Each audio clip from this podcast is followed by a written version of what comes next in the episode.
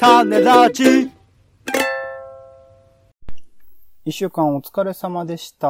お聞きいただいた皆さん、ありがとうございます。週に一度の苦闘点クラスト放送を振り返る種メガネです。あの時何を喋ったか、なんであんなことを言ったのか、この一週間の記憶を紐解きます。まずは暮らしの一週間、あなたもご自身の一週間を思い出しながら聞いてみてくださいというところで、まあ、いよいよ寒くなったなあっていう、秋が来てますなあっていう感じはいを、毎週のように感じてるんですけど、はい。と思ったら、あれみたいな。ちょっと外出てみようと思うと、暑くねみたいなものを繰り返していて。うん。まあ僕、大体こう、秋から冬にかけては長袖のね、ワイシャツをいくつか持ってるので、それを切り替えながら生きているんですけど、あれちょっと今日この厚手のワイシャツ着るには暑くねみたいなことを思って。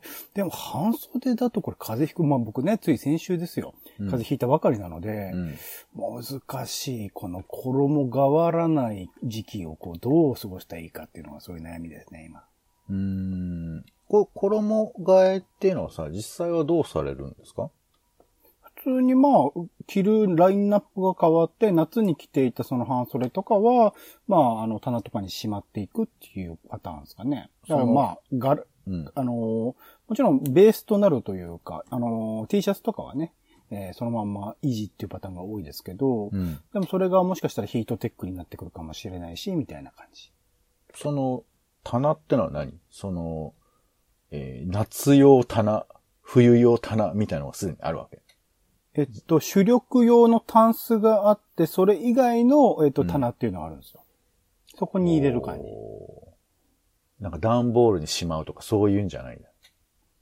そうですね。なんか、入れとく用みたいな。だから、こっちはメインでは使わないような場場所があって、で、メインで使うタンスがあってみたいな感うん、いいね、なんかね、こう、うちなんかこう狭いからさ、もうなんかこう、大変よ、衣替えなんでちゃんとやろうと思ったら、じ。あら。だギュー、ギューっと押し込んで、なんかあの、天然の圧縮袋みたいな感じで、段ボール天然というか人力ですかね。人力というか、そうそう。はい。そうか。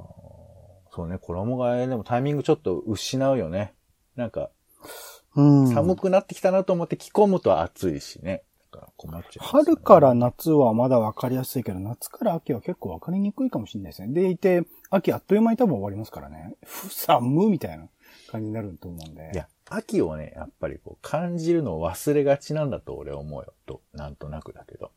感じるの大あとほら、変ですよね、でもね。やっぱりこうさ、あの、三寒四温ですから、自分もちゃんとこう、秋が来たり来なかったりに合わせなきゃいけないんだけど、なんかい、うんもうデジタル的に今日から秋になってよっていうさ、ちょっとこう、こっちの押し付けがましさもあるよね。そもそもね、春夏秋冬人間が勝手に決めてることですからね。知らんがなってことですからね、向こうからすると。いや、まあ、うん、まあそれもあるし、その、えー暖かくなったり寒くなったり、このゆらゆらしてるところをこう楽しんだりとかさ、曖昧な服を着るとかっていう、そういう心の余裕が欲しい。曖昧な服っていうのは何ですか？曖昧な服ってどういうやつですか？なんかこう、ひらひらして、こう、暖かくもなり、涼しくもなりみたいな。わかんない。ひらひらしてて。もうね、一度ちょっと俺もあの、須田、須田服みたいな、なんかこう、あ、この前ね。全体スカートみたいな服とかね、着てみたいなと思いますけどね。僕の方はあのーうん今週地震がありましたんで、そうでしたね。いやー。11時ぐらいかな夜のそう、夜だよね。なんか、結構ドキドキしましたよね。最初の揺れを感じたのちょっとびっくりしましたね。ヒュってこう、ビュンっていう感じで揺れたんですよ。わかった？俺さ、揺れる前の、あの、余震っつうの。わかった余震なんですかね？なんかこ S 波う、なんとかって言いますよね。ちょっと少しだけグーンってなったのを感じ取っちゃって、あ、来る僕もそれ。来ました来ました。うん。あ、だからやっぱみんなあったのかもしんないね。うん。だからああいう時に本当なんだっけ、地震の前に鳥が飛び立つみたいなのあるじゃない津波がでもなんか、ね、ツイッター見てたらカラスが全然飛んでなくて、あいつら何やってんだっていうのは言ってました。何やってんだはないでしょ、別に。好きでや、だやってるんでしょうけどね。なんかそういうのもあって、あ、なんかちょっと動物としての自分を感じつつも、でもその後ね、なんか本をよよいしょよいしょやってやってたりするから、あなんかこういうことに巻き込まれて死んじゃうのかな、なんてこう。まあ、あでも、なんか落ちてきたんですか？いやいや、落ちてきましたよ、雪崩のように。あらあら。あらあら、そんなうに。ん、まあまあ割れたりとかね、壊れたりとかなかったんでよかったですけどね。うちなんもなかったな、結局。うん、よかった。まあね、だから本当に油断大敵というか、えーうんということをちょっと改めて思った、はい、週でした。うん。ケアしましょう。続いて、番組の聞きどころ付け出しツッコミを添えていく番組の一週間です。まだ聞いてない方は作品みたいに使ってみてください。まずは週の初めの雑談コーナー種枕ですが、今回は、えー、なんだ、情報と拡張みたいな話をしたっけ？あのー、キツツキの話をしました。ああ、はいはいはい。キツツキが絶滅危惧種になっているっていう話か。まあ、はいはいはい絶滅しちゃったって話ね、アメリカの。あ、そうか。もう亡くなってるんだってことか。なるほど。うん。それによって、まあ自分とね、関係ある世界ってどこまででしょうね、みたいなことを、別に絶滅したって関係ないじゃないですか、みたいな話もあったり。じゃあどこまでが関係してるのかって話をしましたよね。そうですね。自分の知る世界、どこまでを知るかってことですね。はい。続いて、種助ですね。今回は映画スターダスト、カブールのツバメ、人と仕事など、あとテレビでね、被爆の森2021などを紹介しました。続きまして、週刊ドラマ語りですね。今回は2021年夏ドラマ振り返りパート3ということで、お耳に合いましたらであるとか、初上初上時まであと1時間、ただ離婚していないだけなど紹介をしました。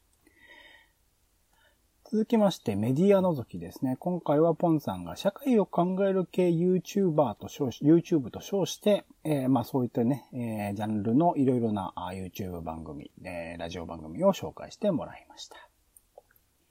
続きまして30分読書ですね。今回は聞く力、話す力、インタビュー術入門監読編と、その他読書ニュースなどの、まあ3分読書もね、入れましたね。などなどということで、一旦ここで30分読書については一区切りとなります。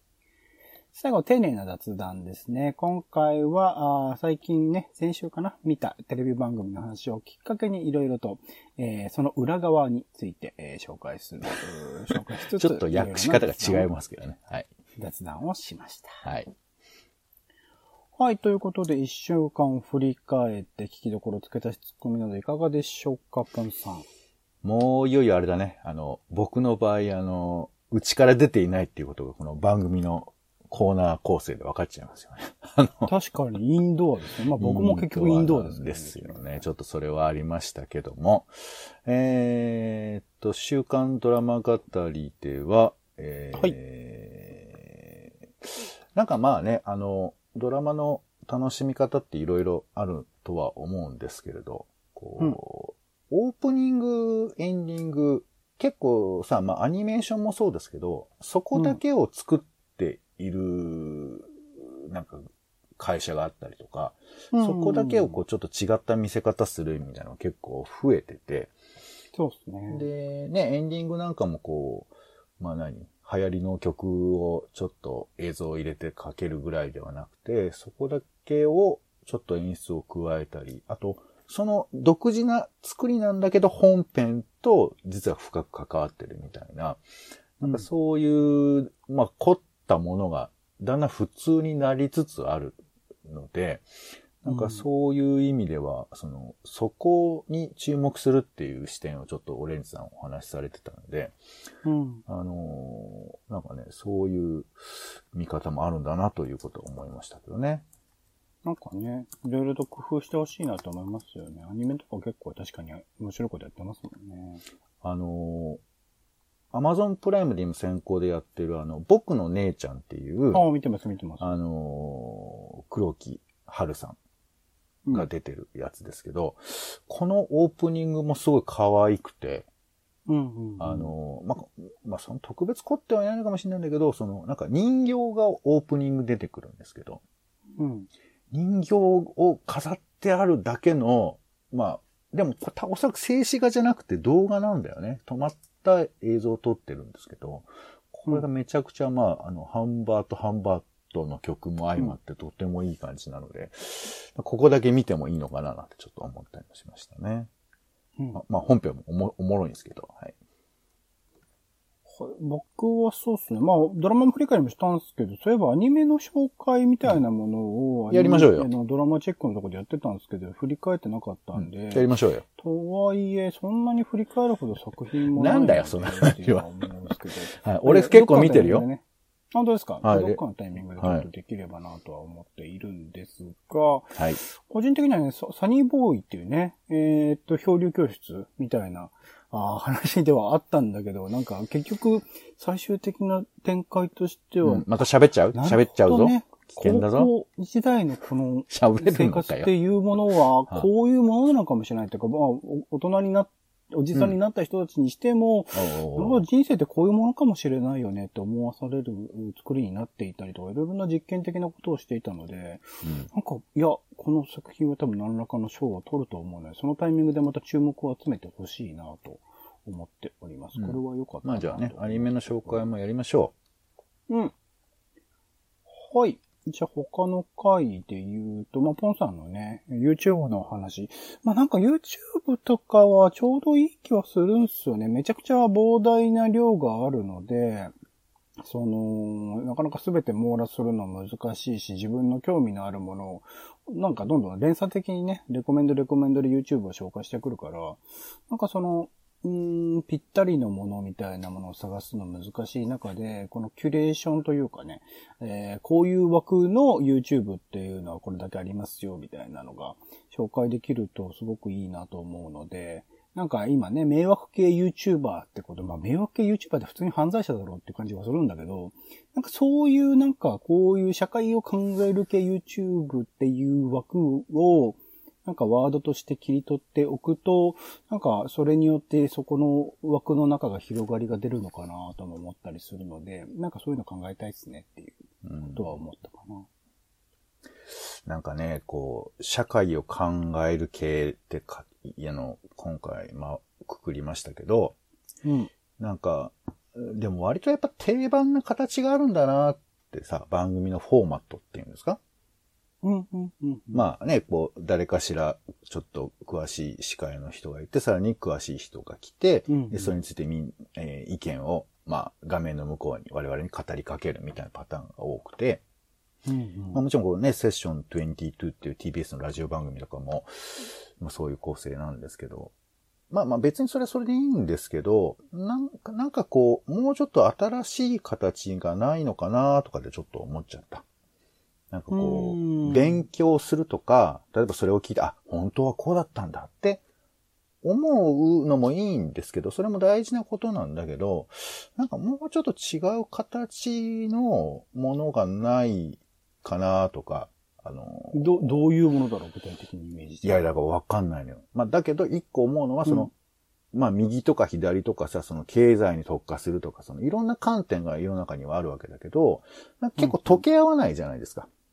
うん。声高に人権のことを語るってことと、なんか極端に経済のことしか、まあ、見てないみたいな話とか、あとは、ね、やたらこう国母のことを中心に強気な言葉を発することの方が気持ちが良いとか、うん。ここら辺をこう、どう混ぜていくみ、みたいなこととかは結構大事なことだと思うんですけど、なかなかこう、正しさとか論理的整合性みたいな、そのこだわりに、それぞれが、まあだからみんなそれぞれ正義があるからさ、主張するものを受け止めるだけだとちょっとそれって、えーもちろん学びにはなるんだけど、いまいちこう、人々が溶け合うなんかチャンスを作ったり、その社会をどうしたらよくできるかって考えること。それのなんか一歩にもう一息欲しいなというふうに思ったりすると、YouTube って新しいことできる枠組みだと思うから、まあ別に YouTube じゃもうもはやなくてもいいのかもしれないけど、なんかそういう機会を僕らも含めて考えてもいいのかなってちょっと思ったりしましたね。なんか、うん。一方的なトークじゃなくて、ズームみたいになんか、いろんな方面からやるっていう方向の方が向いてるような気がしますけどね。うん、まあまあまあ。でも、まあそういう新しい形をね、模索するってことが、まずは大事かな、とも思ったりもしますね。うん。うん。どうぞ、他の回いかがですか、ポンさん？えーっとね、まあ僕の回ですけど、あの、テレビの感想 結局テレビ見ましたって話だから、これは聞いた人はどう思うのかなっていうね。ちょっと、うんあの、恥ずかしいよね。その、テレビ見た話って、まあ、無論僕らが、僕らというか、まあ僕がそんなに深い考察を持ってるわけでもないわけですし、えーまあ、どっかイベント行ったとか散歩行ったって話は、まあ僕だ、僕がとりあえず体験したことだけど、テレビってみんなが見てるから、うん。なんか、あ、そんな浅い視点で見てんのみたいな こととか。まあでも、でも、そう思うんだけど、こう素直にこういうことを吐露することの、なんていうかな、えー、なんかこう、な、なんか、バカな自分を提供できるみたいな、そういうところは面白いのかなと思うから、テレビの感想ってこう、なんか恥ずかしいけど、あんまりしないことだから、普段はさ、まあ特に大人になるとね。だからこういうのは面白いかなとちょっと思ったりはしましたね。なんか、まあ、この記録という点でね、こう、9月中で意外と終わっている番組が多かったりとか、もともと続いてる番組でもちょっとリニューアルがかかっていて、なんか放送時間変わっていたりとか、結構大きく変わっているタイミングでもあるので、なんかこういうのは定期的にやるというか、それこそ改変期こそ、なんかやっとかないと、完全に、やっぱね、あの、街中にある、こう、建て、こわ、壊さ、えっと、なくなってしまった建物みたいなもので、どんどんどんどんそれは失われていってしまいうるものだったりすると思うので、そういう蓄積は何らかの形で残していくと、後世にいいとは思いますけどね。なんか、失敗をしたならばその同じ失敗を繰り返さないだろう、あるとか、その時代に受けたものであれば、それを後世において何らか活かして、えー、またリニューアルするってこともあり得るだろうしってことか思うと、なんかこういうの、ね、やっておくことは意義があるなと思っていたりしますかね。すごいね。偉大な、偉大な話になってますけど。まあじゃあぜひ、あの、はい、た看板作ってくだされば僕もやりますうんので。ちょこちょこね、ちょこちょこやっていければいいかなと思っております。あとあのあとりあえず最後ね、あの、はい30分読書、うん。お兄さんお疲れ様でした。ああ、そうっすね。毎週、なんか一冊の本を監読するって結構大変だったので、まあ読める人はね、簡単に読めるんで、結構まあジャンルもいろいろと網羅を意識してやっていたのでっていうところで言うと、その週その週によってどれだけの量を読むかとかも変わってきたし、あとはまあね、あの、単純にこう、毎回同じようなものが続いてしまうと、お面白くないだろうっていうところもあったりしたので、そこら辺の試行錯誤できたのはでもやっぱこういう枠があったからこそだと思うので、なんかこういうことは、個人的にはすごく、あの、やった意義を感じたものだったりしましたし。なんかまあ毎週のように本を読むみたいな習慣がせっかくできたので、こういうものを、なんかどちらかっていうとこういう説明について言葉でやるっていうものもいいんだけど、音声より、なんかテキストの方が、あの、個人的にはちゃんとぐ、がっつり書けるのかなとも思ったりするので、それを個人的にですね、テキストでやっていこうかなと思っていたりするっていう感じなので、うんまあ一旦一区切りで、読書ニュースとかはね、他の時間の、えっ、と、種助とかそういうところでも紹介してもらえればなとか思ったりしますし、ポンさんはポンさんで、えー30秒読書はね、あとは3、4年ぐらいは続くんですかね、かなと思いますんで、はい。それをぜひぜひ、あのー続けていただければなと思っております。いやーなんかめんどくせえ上司の指導みてえだな。はい、ありがとうございます。はい。はい。はい、ありがとうございます。では、えっ、と、お便りですかね。いただいているようで、じゃあそちらお願いします。はい。えー、お便りでございます。えー、ペンネーム、アマナツさんからいただきました。ありがとうございます。ありがとうございます。えーこんにちは。いつも配信ありがとうございます。種ラジライブをアーカイブで拝聴しました。お、ライブの方だ。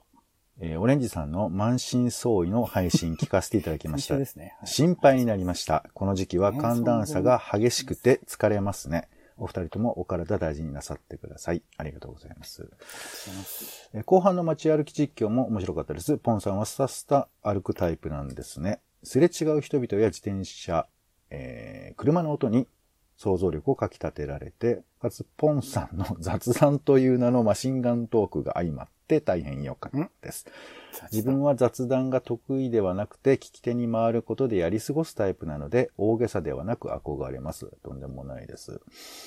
それから聞いていて、ふと親子の音ってあるよなと思いました。子供の声しか聞こえないのに家族がいることがわかる感じと言いますか、それを聞くと休みの日だなと思います。伝わるでしょうか？とにかく素晴らしい配信だったことをお伝えしたいです。二人、お二人ともお疲れ様でした。ありがとうございます。はいありがとうございますすいませんでした。申し訳ございませんでした。元気になったんですね、とりあえずね。そうですね。えっ、と、一番悪かったのがあの時間でしたね。あの、実はね、あの、種ラジライブ、まあ毎週日曜日の11時頃からやってますけど、その前の時間収録があって、そこはなんか耐え切ったんですよね。放送切ってもらえばわかるんですけど、前回の種メガネ、種枕、種助については、その体調が悪い状況で頑張ったんだけど、ライブは残念ながらね、もう息絶えないでしたからね。もうちゃんと記憶もないですけど。そうね。ね、まあ、本当に放送中に眠ってたよね。ちょっと横にならせていただ、リアルに横にならせていただきながらね、うん放送させて、放送なのかあれは何なんだわかんいやないけど。ー、よかったですよ。だからもう後半はさ、一人でやってましたから。すごいですね。もう YouTuber デビューができるじゃないですか、ポンさん。いやいや、YouTuber って何？何にもないところで喋り続ける人のこと言うの？そんなことないでしょ。ちゃんとネタを用意してやる人だと思いますけど、まあ僕はあのちょっとね街に。街に力を借りまして、うんうん。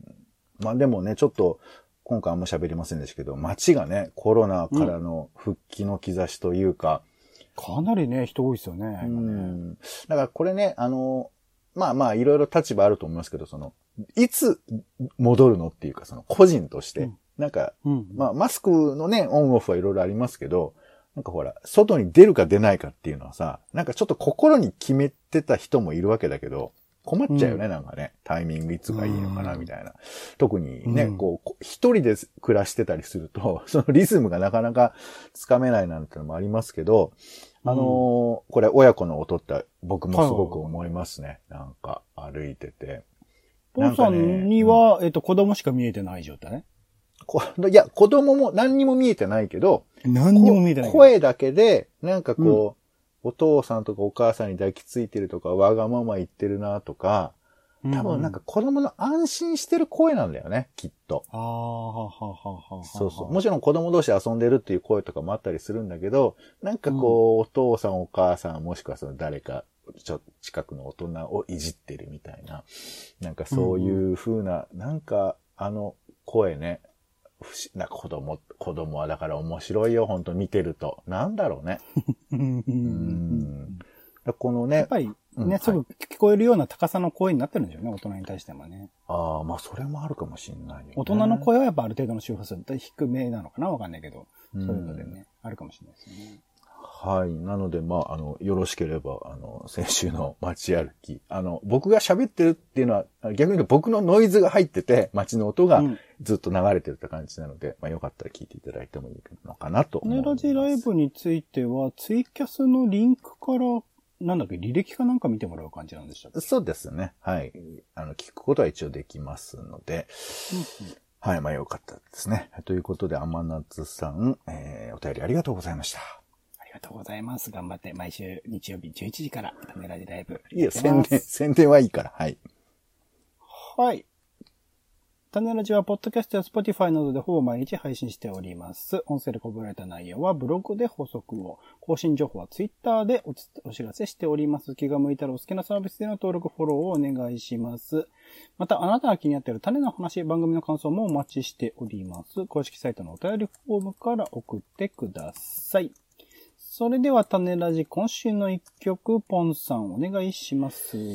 はい。えー、今週はですね、えー、杉山光一先生、えー、ドラゴンクエストのね、作曲家でおなじみなんでしょう。すねはい。杉山さんのもう曲、もうずっと聴いてた人が多いと思うんですが、えーうんそんな杉山光一さん、実は、まあ、あの、もともと作曲家で、なんかフジテレビのディレクターだったね、音楽番組とかやってらして。う。ん。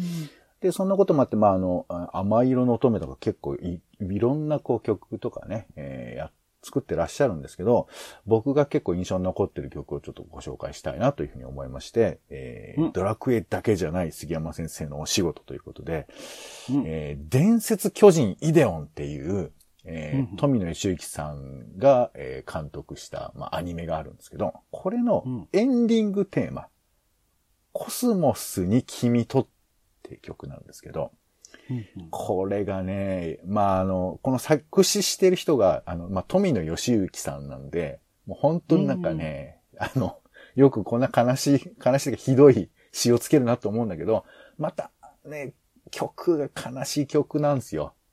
ううんんなんで、このまあ、歌歌ってるのがアンパンマンこと戸田、あの、恵子さんなんですけど、こと、三谷さんいや、あのこれは戸田さんも本編で声優さんと出て、して出てて、うん。まあ、あの、悲しい、まあ、役なんですけど、はい、まあ、ちょっと物語はね、えっ、と、見るのい大変な物語ではありますが、えー曲だけでも聴いていただいたらちょっと切なさわかるんじゃないかなということで、杉山浩一さん、ありがとうございましたということで、今回はイデオンエンディングテーマ、コスモスに君とをご紹介します。